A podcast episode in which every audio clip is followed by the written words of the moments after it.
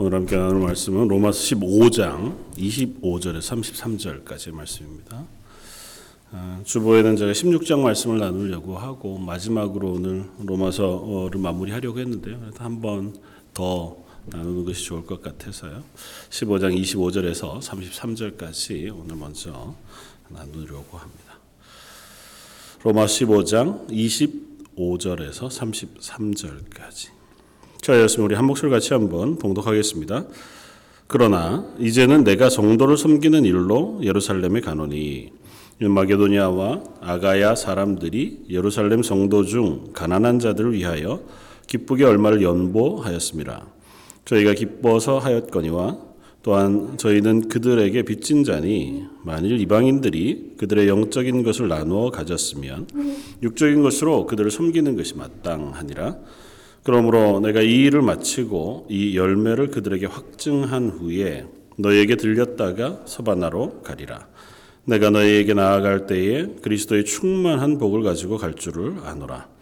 형제들아, 내가 우리 주 예수 그리스도와 성령의 사랑으로 말미암아 너희를 권하노니 너희 기도에 나와 힘을 같이 하여 나를 위하여 하나님께 빌어 나로 유대에서 순종하지 아니하는 자들로부터 건짐을 받게 하고 또 예루살렘에 대하여 내가 섬기는 일을 성도들이 받을 만하게 하고 나로 하나님의 뜻을 따라 기쁨으로 너희에게 나아가 너희와 함께 편히 쉬게 하라. 평강의 하나님께서 너희 모든 사람과 함께 계실지어다.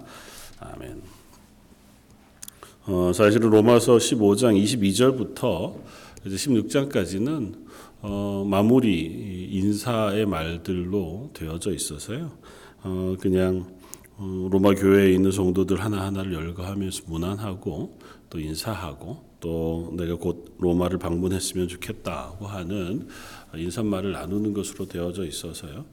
어, 그럼에도 불구하고 오늘 25절부터 읽었지만 이제 22절부터 이 마지막 15장을 마무리하는 말씀을 가지고 몇 가지 함께 은혜를 나누고자 합니다. 어, 뭐 요즘 세상에 제일 큰 힘이 되는 건 보통 정보라고 얘기를 하죠. 무엇인가를 미리 알거나 어떤 것에 대한 그 정보들을 잘 아는 사람일수록 조금 더 뭐 돈을 벌거나 혹은 어떤 것들을 어 먼저 어 찾아가거나 안전하게 내 삶을 유지해 가는데 충분한 힘을 얻게 되어지는 어 것이라고 이야기합니다. 어, 그래서 점점 더 이제 개인적으로도 그렇지만 사회나 기업이나 어, 국가들이 정보를 선점하려고 하고 더 많은 정보들을 더 많이 어, 독차지하기 위해서 또 수많은 돈을 쓰기도 하는 것을 봅니다. 근데 이런 건 뭐 지금만의 문제는 아니어서 옛날에도 어, 인류가 이제 어, 발전해 가면서 제일 알고 싶어 했던 것들 중에 하나가 그런 것들이었던 것 같아요. 뭐 일기, 날씨. 어, 그러니까 하나님께서 때와 어, 절기를 정하시고 계절을 만드시고 어, 시간을 따라서 그것들이 반복되게 하시긴 하셨으나 사람들은 그래도 이 날씨들을 좀 미리 알 수 있다면 언제쯤 내가 파종하고 언제쯤 어떤 날씨가 되는지를 조금 더 잘 알게 되어진다면 또 특별히 가늠할 수 없는 것들이 비가 내리고 또 뭐 가뭄이 나고 하는 것들이니까요. 그런 걸 조금이라도 예보할 수 있다면 또 예측할 수 있다면 사는데 많은 도움이 되겠다. 그래서 전 세계에서 가장 뛰어난 컴퓨터가 소용되어지는 게 기상 예보하는데 어, 쓰여지기도 하는 것 같고요. 또 뭐 길을 아는 거. 그래서 지금이야 누구라도 다 내비게이션 뭐 이런 것들을 통해서 원하는 지역만 찍으면 또 찾으면 그곳까지 가는 길을 최단 시간 뭐 교통량까지 포함해서 알 수 있지만 그걸 알기 위해서 대단히 많은 노력이 들어가는 것도 사실입니다. 적어도 우리가 쓰는 GPS도 뭐 인공위성 두 개가 어, 일을 해야 우리 GPS가 제대로 작동을 하는 거거든요. 그러니까 어, 그런 것들이 우리의 인간의 가지고 있는 속성, 욕망의 어떤 투영의 결과인 것 같아요. 우리는 내가 가려고 하는 곳, 하려고 하는 일의 미래를 좀 잘 알고 싶어 합니다. 그리고 그것들을 잘 계획하고 싶어 해요. 그러니까 내가 준비한 대로 계획한 대로 그것들이 이루어져 가기를 바라고 또 그렇게 갈 때 안심이 되고 또 그렇게 할 때에 조금 더 나은 삶을 살아갈 수 있다 스스로 이제 그렇게 생각하기도 하는 것 같습니다. 또 오늘 말씀을 쭉 우리가 나누다가 보면 그리스도인의 삶은 과연 그러할까?고 질문하게 돼요. 어, 말씀을 묵상하면서 확인하게 되는 건 참 어려운 고백이지만 그리스도인의 삶은 내가 계획한 대로 살아가게 되지 않는 경우가 참 많다. 이 사실을 우리가 인정할 필요가 있습니다. 사도 바울의 고백이 마지막에 이제 로마 교회에 편지하니까요. 로마 교회에 내가 가려고 했던 숱한 시도들에 대해서 씁니다. 그리고 그것들이 그렇게 되지 못한 것에 대해서도 변명합니다. 오늘 본문 앞에 보면 내가 너에게 가려고 하던 것이 여러 번 막혔었다. 그리고 지금도 여전히 너에게 가고자 한다. 그런데 지금 내가 너에게 바로 가지 못하고 예루살렘에 먼저 들려 내가 해야 할 일들을 하고 그리고 나서 로마에 너희들을 방문하고 그리고 나선 서바나 이제 스페인 지역으로 내가 복음을 전하는 마지막 여정을 떠나려고 계획한다. 이제 그렇게 했습니다. 그러니까 사도 바울의 삶을 비추어 보면 사도 바울은 더 좀 특별하게 하나님 부르심을 받았고 어, 선교사로 또 복음 전도자로의 삶을 살았으니까 더욱 그러할 테지만 그리스도인의 삶이라고 하는 삶은 기본적으로 내가 계획하고 내가 목표하고 그 길들을 걸어가는 그 책임을 내가 다 지는 삶은 아니라는 것입니다. 사도 바울이 어, 고백한 것도 그렇지만 구약의 솔로몬의 잠언서에서도 우리는 어, 그 고백을 듣습니다. 사람이 마음으로 자기 길을 계획할지라도 그 걸음을 인도하시는 이는 하나님이시다. 그러니까 우리가 계획은 합니다. 그리고 하나님께서 그것 할 수 있는 지혜도 주셨어요.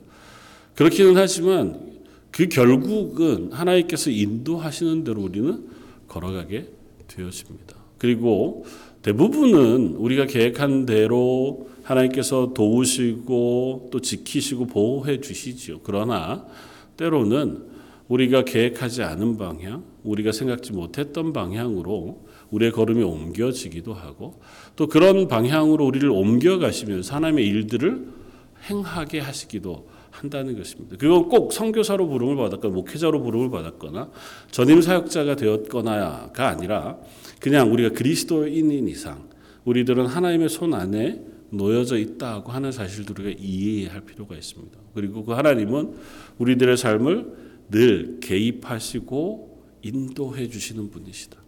대부분은 놓아두시죠. 그렇고 기다리시기도 하고 그러나 때로는 우리를 우리가 원치 않는 방향, 우리가 생각지 못했던 길로 인도해 가시면서 그래서 하나님을 알게 하시기도 하고 또 하나님의 맡겨진 일들을 감당하게 하기도 한다고 하는 사실들을 우리가 깨닫습니다. 사도 바울의 삶을 한번 이렇게 곰곰이 되돌아 보시면 그렇습니다.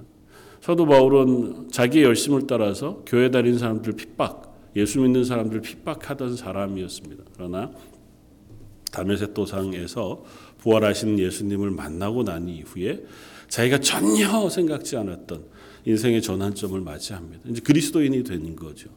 그리고 예수 그리스도의 복음을 증거하는 일에 자기의 전생애를 다 드리게 됩니다. 그래서 다메섹 도성에서 이미 그 땅에 있는 유대인들에게 복음을 증거하기 시작합니다. 예수님에 대하여 증거하기 시작합니다. 근데 그 일로 인해서 유대인들의 미움을 받습니다. 그래서 다메섹에서 성에서 바구니를 타고 도망쳐 나와 잠깐 예루살렘에 들러요. 그런데 예루살렘에서 며칠 동안 제자들을 만납니다. 사도들을 만나는데 환영을 받지 못합니다. 그도 그럴 것이 며칠 전까지만 해도 교회를 핍박하던 사람이었고 아주 적극적인 사람. 특별히 스테반 집사님이 어, 순교하던 일의 증인이 되었던 사람이니까 아주 대표적으로 교회에 반대했던 사람이 날 갑자기 와서 사도들을 만나서 나도 예수님께서 나를 사도로 세우셨다 뭐 이렇게 얘기하니까 쉽지 않은 어, 상황이었겠다 생각되죠. 어, 바울의 입장에서는 부르셨으니 바로 순종할 열심이 있었어요. 그러니까 다메섹 도성에서도 복음을 전할 만큼의 열심히 있었으니 예루살렘에 와서 사도들과 교제하면서 아니면 하나님의 교회를 섬기면서 자기의 사명을 감당하고자 했을 겁니다. 그러나 원치 않게 그는 예루살렘에서 바로 아라비아라고 하는 곳으로 가서 3년여 시간을 보내게 되었습니다. 어, 갈라디아서에 보면 그 고백의 그 일에 대해서 이렇게 했습니다. 나보다 먼저 사도된 자들을 만나려고 내가 예루살렘으로 어, 가지 아니하고 아라비아로 갔다가 다시 다메섹으로 돌아갔노라. 그리고 나서 3년 후에 내가 제자들을 다시 만났다. 그렇게 했습니다. 네, 이 아라비아는 사실은 갈라디아 4장에 보면 시내산이 있는 땅으로 설명하기 때문에 아마 네겝 강야 지금 이스라엘의 남부 쪽에 있는 사막 지역을 포함한 지역이라고 생각이 되어서 한편으로는 사막 그 광야에 가서 사도로서 훈련받는 시간들을 보냈겠다고 이해하기도 하고 또 하나는 다메섹 남부 그 아라비아 광야가 지금 요르단 지역에 있는 어, 지역을 다 포함하는 곳이어서 특별히 그때 당시에 꽤 번성했던 아라비아 지역의 도시들 그곳에 가서 아마 또 복음을 전하는 일들도 했을 수 있겠다라고 이해하기도 합니다. 어쨌든 다 이 바울은 자기가 원했던 계획이 아니라 상황이 그를 이 아라비아로 보내게 돼요. 그래서 그곳에서 3년여 시간을 보내게. 그리고도 돌아와서 예루살렘에 거하지 못합니다. 우리가 잘 아는 것처럼 안디옥이라고 하는 교회에 어, 교사로 파송을 받고 그곳에서 이방인을 위한 전도자로 따로 세움을 받아요. 그래서 세 차례에 걸쳐서 이 소아시아와 유럽 지역을 다니면서 선교하는 선교사의 역할을 감당하게 됩니다. 물론 사도 바울을 하나님께서 그 사역으로 세우셨으니 그도 자원하는 마음이 없지 않았겠지만 그가 그 선교 사역을 감당하는 그 모든 순간도 사도 바울은 이 모든 길을 인도하시는 분은 내가 아니라 하나님이시다고 하는 고백들을 끊임없이 합니다. 때로는 그가 전도하기 위하여 갔던 그곳에 하나님께서 그 길을 막으시기도 하고 또 그 길이 아닌 전혀 생각지 못했던 길로 그들을 인도해 주시기도 하는 것을 봅니다. 사도행전 16장에 보면 성령이 나로 하여금 아시아에서 말씀을 전하게 하지 못하도록 막으셨다고 표현하고 또 밤에 환상 중에 마게도니아 사람, 그 이제 유럽 사람이거든요. 그 마게도니아 사람이 이려와 나를 도우라고 하는 환상을 보여주시고 성령께서 그 길을 열어주셔서 전혀 계획하지 않았던 유럽 지역으로 복음 전도를 하기 위하여 떠나가게 되어지는 아, 일들을 하게 됩니다. 그러니까 어, 물론 사도 바울에게 있어서 모르는 지역, 전혀 생소한 지역으로 가서 복음을 전하는 것 그것이 자기의 사명이기도 했겠지만 그런 항상 그 모든 것들을 자기가 계획한 지역 또 계획한 모양대로만 하지 못했고 어떤 곳에서는 가서 복음을 전하지도 못하고 쫓겨나기도 하고 또 감옥에 갇히기도 하고 매맞기도 하고 그리고 내가 원하는 지역 가고자 했던 여러 번 어, 애쓰고 방문하고자 했던 곳을 방문하지 못한 채로 돌아오게 되기도 하는 것을. 뭐 마지막 행보도 비슷합니다. 로마서를 쓰고 나서 예루살렘으로 돌아간 사도 바울이 그곳에서 이제 로마로 가고자 합니다. 그런데 우리가 아는 것처럼 그곳에서 붙잡혀서 어 뭐 대제사장의 재판 공회 앞에도 서고 또 총독 벨릭스와 베스도 앞에도 서서 원치 않게 가이사리아라고 하는 곳에 그 총독이 다스리고 있는 그 땅에 한 1, 2년 정도 갇힌 채로 시간을 보내게 되기도 합니다. 그리고 나중에는 완전히 죄수가 되어서 묶인 채로 로마를 향하게 되기도 하죠. 그리고 그의 로마에서의 생활과 죽음 역시 자기가 계획하고 뜻하던 대로 되지 않았다는 것을 봅니다. 너무 극단적으로 얘기하는 것인지 모르지만 사도 바울은 그 모든 길 안에서 이것이 하나님의 뜻인 줄 알았어요.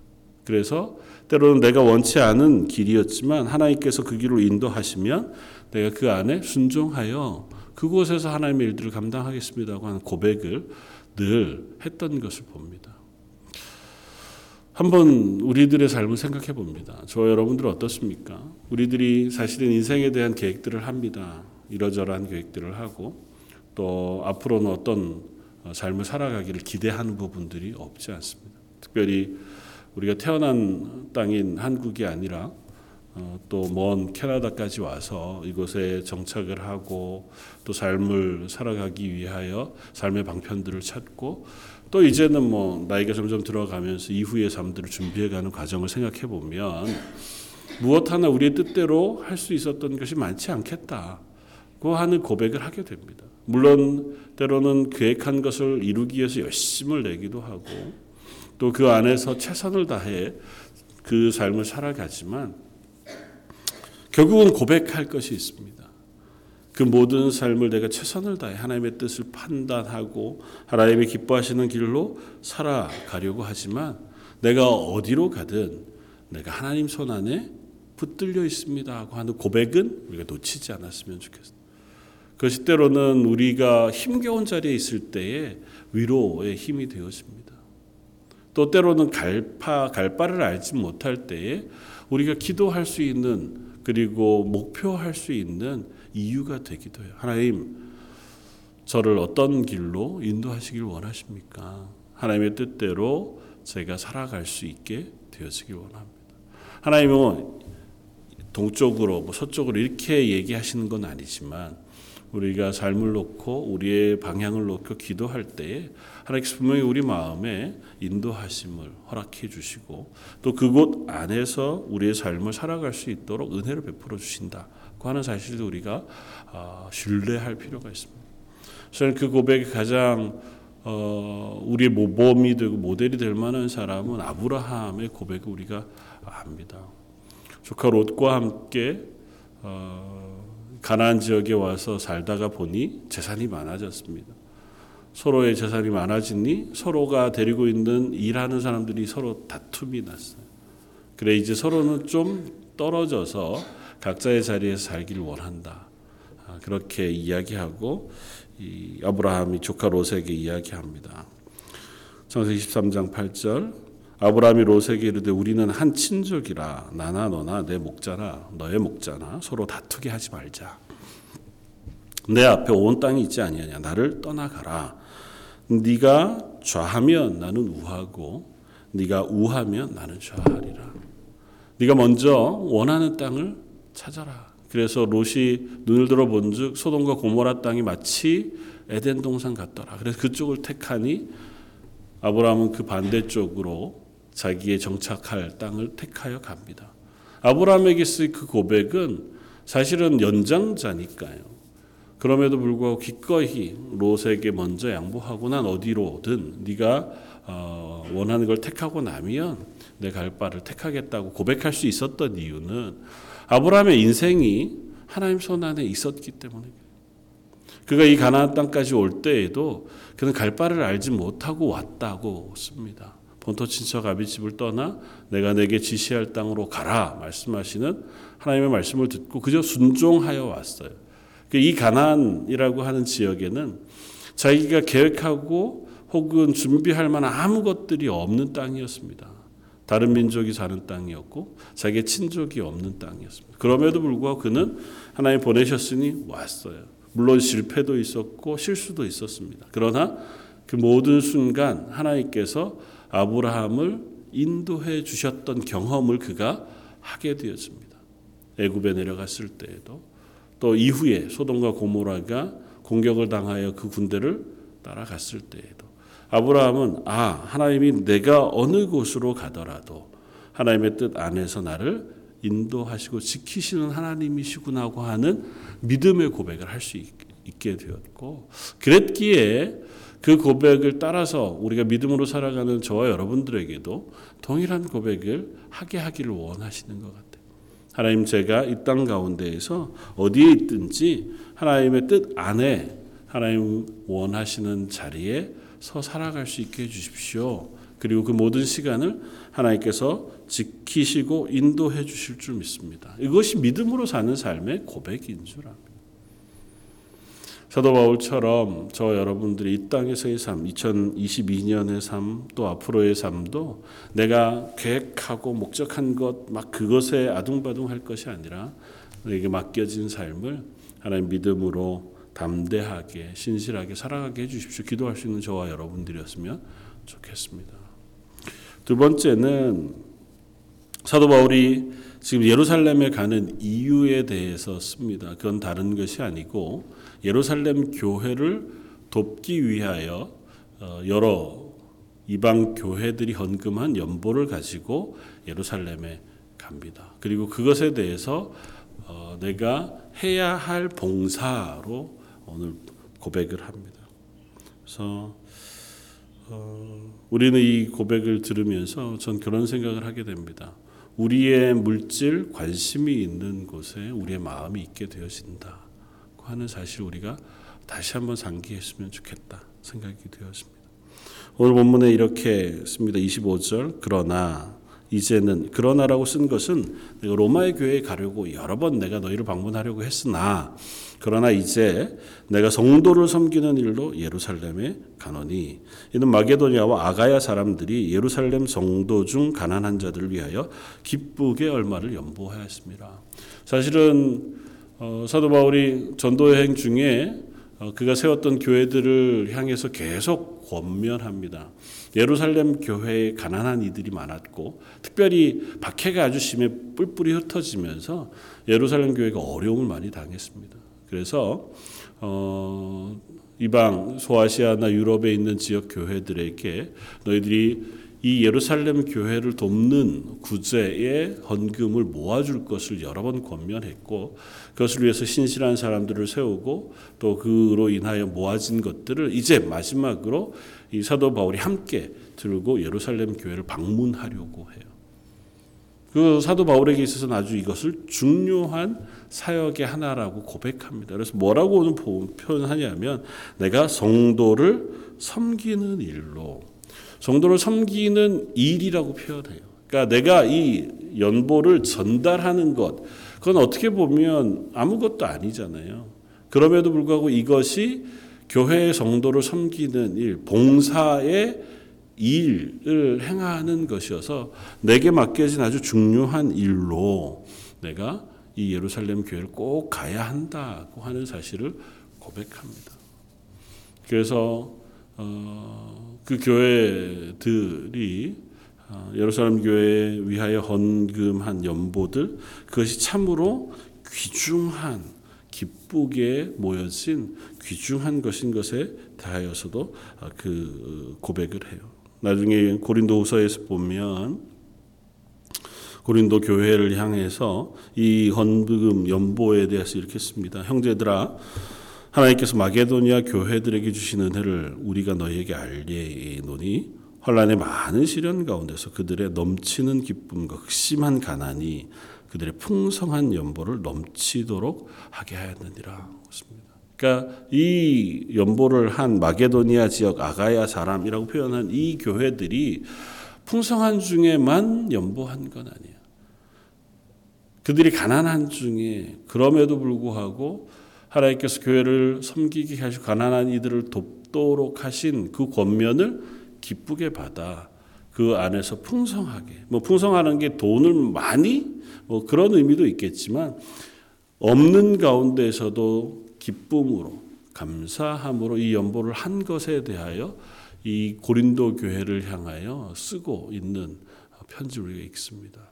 그러니까 사도 바울의 이 일은 각 교회들이 그야말로 마음을 모아서 이 예루살렘 교회를 돕고자 하는 그 마음이 모여진 것을 전달하는 일이었고 이 전달하는 일 속에서 확인하게 되어지는 것은 그들이 이 일 앞에 참으로 신실했다는 것입니다. 이방인 교회들이 사실은 예루살렘 교회를 도와야 할 아주 마땅한 이유가 있는 건 아니에요. 왜냐하면 관계가 뭐 늘 있었던 것도 아니고 잘 아는 것도 아닙니다. 그럼에도 불구하고 오늘 본문에 사도 바울이 이렇게 했어요.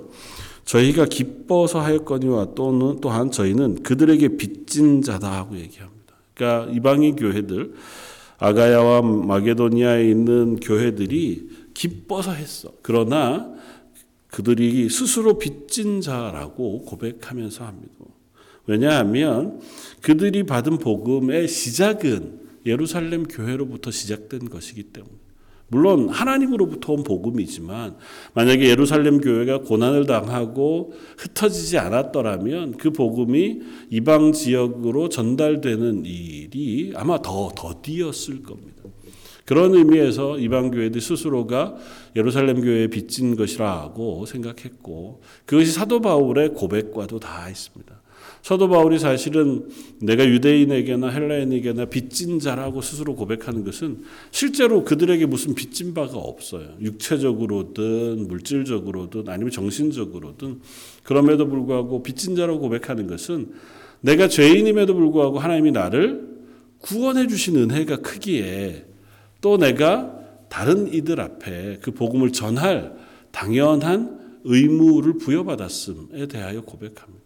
그러니까 교회들이 또 다른 교회들 혹은 선교지를 위하여 우리가 기도하고 물질로 후원하는 것은 우리가 빚진 마음으로 하는 거예요. 내 인생에 구원을 허락해주고 새 생명을 허락하신 하나님의 은혜가 너무도 커서 세상에 그 많은 인구들 중에 왜 나를 택하셔서 구원하셨는지 모르지만 나는 이미 하나님의 교회로 부름을 받았어요. 그랬으니 아직 하나님을 알지 못하는 땅, 그 땅을 위하여 우리가 할 수 있는 것이라면 내가 작으나 내가 할 수 있는 역할들을 감당하는 것 그것이 성도의 마땅한 삶의 모습이라는 거죠. 선교사로 가면 좋죠. 선교사로 가서 그 땅에 복음을 전할 수 있다면 너무 큰 은혜죠. 그러나 혹 그렇지 않더라도 내가 교회에서 그 선교지를 위하여 기도하는 중보 기도자가 되는 것 그것 역시 우리에게 하나님 맡기신 아주 귀한 일인 줄 압니다. 내가 가지고 있는 물질 중 내가 넉넉하여 남는 것이 아니다 할지라도 그 중에 일부를 떼어 성교지를 후원하는 일에 헌금하는 것 그것 역시 우리가 해야 할 몫이기도 합니다. 내가 가진 것 중에 일부 시간이나 관심을 또 연약한 형제 성도들을 돌아보는 일에 사용하는 것 봉사하는 것 역시 하나님 우리에게 맡기신 믿음의 삶의 한 모양이기도 해요. 사실 사도 바울이 지금 하는 것은 그는 복음 전도자였습니다. 그랬으니 사실은 이 헌금을 모아 예루살렘으로 가는 일을 굳이 바울이 하지 않아도 돼요. 또 이 일을 할 사람들을 따로 뽑았었습니다. 사도 바울이 그 일을 담당할 만한 신실한 사람들을 따로 세웠어요. 그래서 그들을 통해서 교회들에 가서 준비되어진 헌금을 잘 받아오도록 정직하고 투명하게 그렇게 잘 처리할 수 있도록 체계를 세웠어요. 그럼에도 불구하고 사도 바울은 이 일에 자기도 동참하려고 합니다. 생색내려고 하는 게 아니고 이 일이 귀중한 줄 알아서 하나님이 내게 맡기신 사명의 또 한 부분인 줄 알아서 내가 이 일을 위하여 예루살렘 교회에 가야겠다고 사도 바울이 고백하고 있다는 겁니다. 저와 여러분들이 어떤 모양으로 하나님의 부르심을 받았든 그 자리에서 믿음의 고백을 따라 행하는 그 모든 것을 하나님은 믿음의 고백으로 받으시는 줄 압니다. 전도의 일, 봉사의 일, 혹은 구제의 일, 기도의 일, 혹은 교회를 섬기는 어떠한 것이든 하나님 우리가 선 자리에서 하나님 맡기신 삶을 그리스도인으로 살아내게 하시기를 원하시는 줄 압니다. 저 여러분들이 어떤 역할을 하고 있든지 간에 내 관심이 하나님이 기뻐하시는 일에 놓여져 있기를 원합니다. 이 세상의 욕심 또 세상의 기쁨에 우리의 관심과 시간을 모두 쓰는 것이 아니라 그래도 내 삶의 시간 중의 일부 그리고 내 관심의 중심에 하나님의 말씀, 하나님이 기뻐하시는 일, 하나님 우리에게 맡기신 삶의 그 고백을 우리가 두고 생활할 수 있는 저 여러분들이 될 때에 우리가 살아가는 삶이 믿음의 고백의 삶이 되어지는 줄 압니다. 마지막으로 사도 바울은 편지를 마무리하며 30절 이하에 형제들아 내가 우리 주 예수 그리스도와 성령의 사랑으로 말미암아 너희를 권하노니 너희 기도에 나와 힘을 같이 하여 나를 위하여 하나님께 빌라고 말합니다. 그러니까 서로 기도해 주기를 부탁합니다. 사도 바울은 사실은 어, 위대한 사도잖아요. 그러니까 그가 어, 자기가 교회를 위하여 기도해 주고 내가 항상 기도할 때마다 너희를 생각한다고 어, 그렇게 편지한 사도 바울이지만 그는 늘 그들의 말미에 나를 위하여 기도해 줄 것을 부탁해요. 그러니까 어, 아무리 위대한 교회, 위대한 사역자, 위대한 성도라 할지라도 어, 기도가 필요 없는 사람은 없습니다. 서로가 서로를 위하여 기도해 줄 때, 중보할 때 우리가 함께 하나님의 교회로 세워져 가고 하나님이 맡기신 일들을 우리가 능히 감당할 수 있는 사람들이 되어집니다. 그리고 그 안에는 몇 가지 고백이 담겨져 있어요.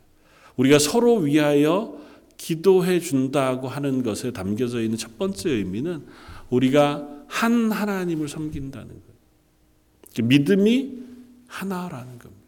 만약에 사도 바울이 믿는 하나님과 이 로마 교회가 섬기는 하나님이 달랐다면 이렇게 부탁할 리 없죠. 당연히 그렇죠. 그러니까 함께 한 하나님을 믿고 한 구원을 받아 한 생명 안에 있기에 서로가 연합하여 나를 위하여 기도해 주기를 부탁할 수 있는 겁니다. 그리고 서로를 위하여 기도할 수 있는 것은 우리가 한 교회 공동체 안에 있다고 하는 믿음의 고백이기도 해요. 그리고 나를 위하여 기도를 부탁할 수 있는 것은 그의 기도가 필요한 존재, 나의 삶이 그 사람들의 중보의 기도가 필요하다고 하는 그 고백을 담고 있는 것이기도 합니다. 결코 우리는 이 세상에서 그리스도인으로 혼자 살 수 없습니다. 내가 가진 힘과 능력으로 내가 잘 서서 난 남들에게 은혜도 베풀어 주고 구제도 하고 또 격려도 하면서 나는 든든하게 서 있을 수 있다. 그럴 수 있는 사람 아무도 없습니다.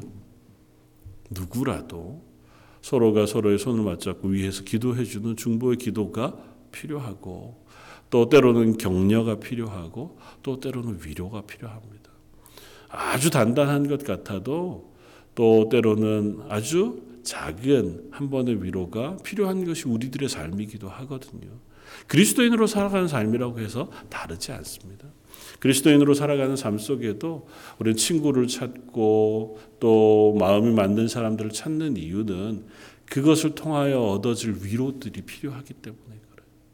그러나 그보다 더 중요한 것은 우리를 위하여 기도하는 사람들이 있다고 하는 사실을 우리가 아는 것입니다. 그리고 눈에 보이는 성도들이 서로 함께 서로를 위하여 기도하는 것, 그것이 우리에게 너무도 귀하지만 그보다 앞서 우리를 위하여 중보하시는 보혜사 성령님, 예수님께서 우리를 위하여 기도하고 계시다는 사실 우리가 아는 것이 필요합니다.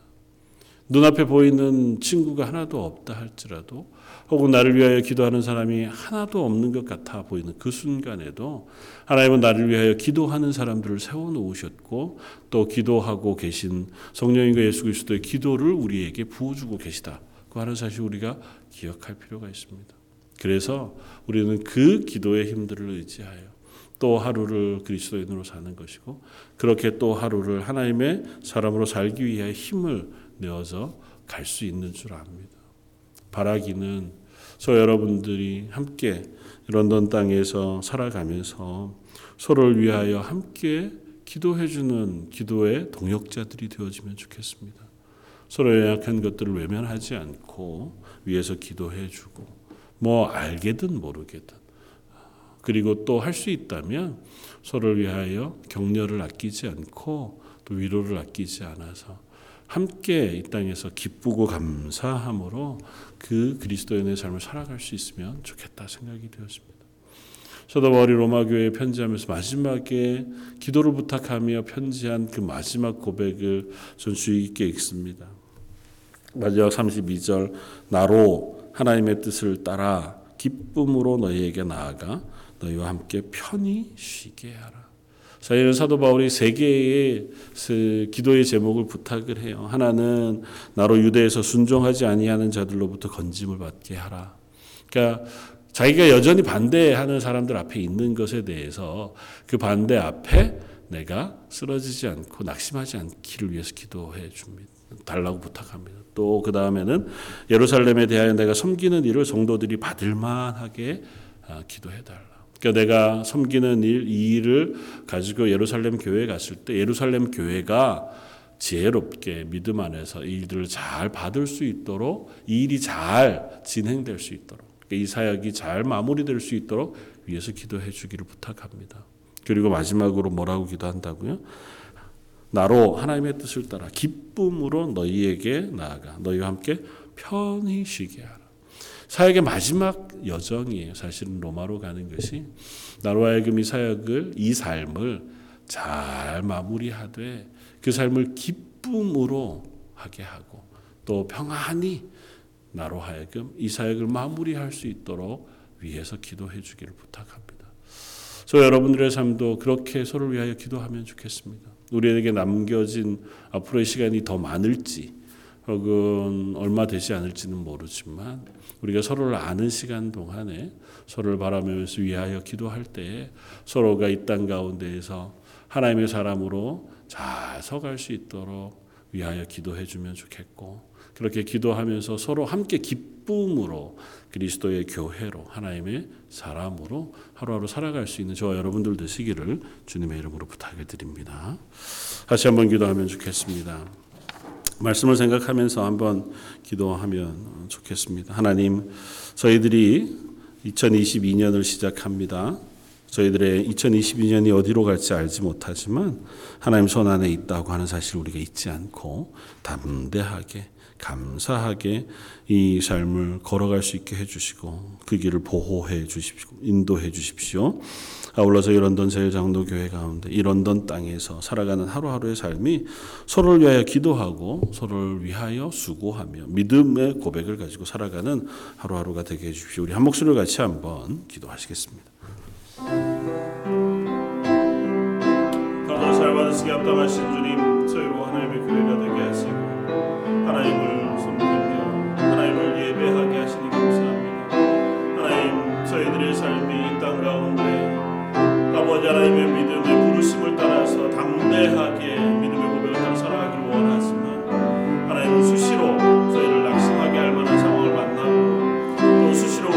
없음에 정난한 모습을 보게 되어지기를 원합니다. 또 저희가 계획하고 준비했던 것대로가 아니라 전혀 원치 않고 뜻하지 않은 길 가운데 놓여져서 때로는 그것으로 인하여 당황하고 힘겨워할 때가 많이 있습니다. 그러나 그 모든 순간 저희들을 지키시고 인도하시고 보호하시는 하나님을 의지하여 하나님 제가 선 곳이 믿음으로 하나님의 사람이 되겠습니다.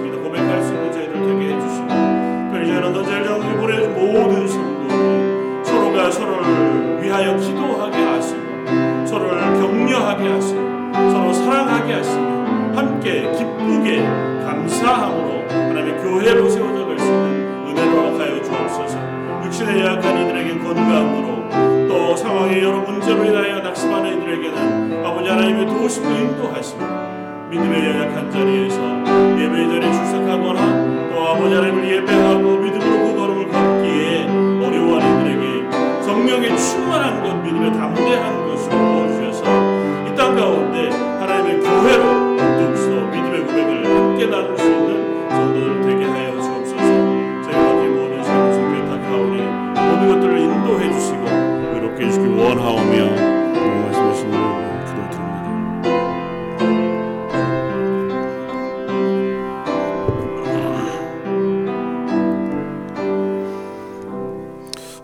가지만 더 위해서 기도하면 좋겠습니다.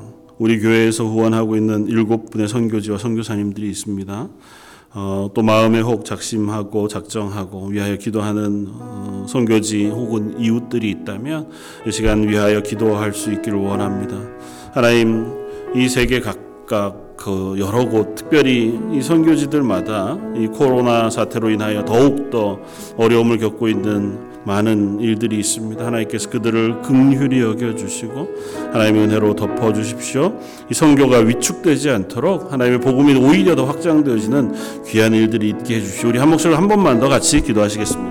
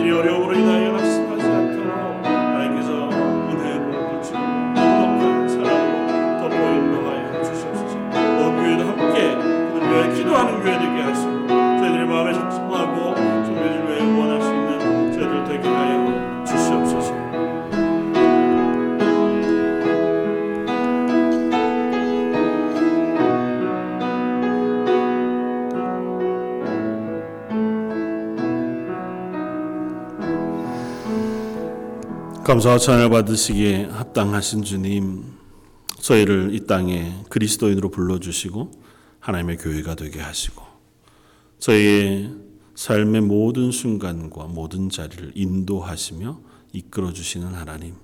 오늘 이 수요일 저녁에 나와 예배하는 성도들과 그들의 삶을 하나님의 손 안에 두셔서 그들이 매 순간 믿음의 고백을 가지고 이 땅의 삶을 살아갈 수 있도록 은혜 베풀어 주옵소서.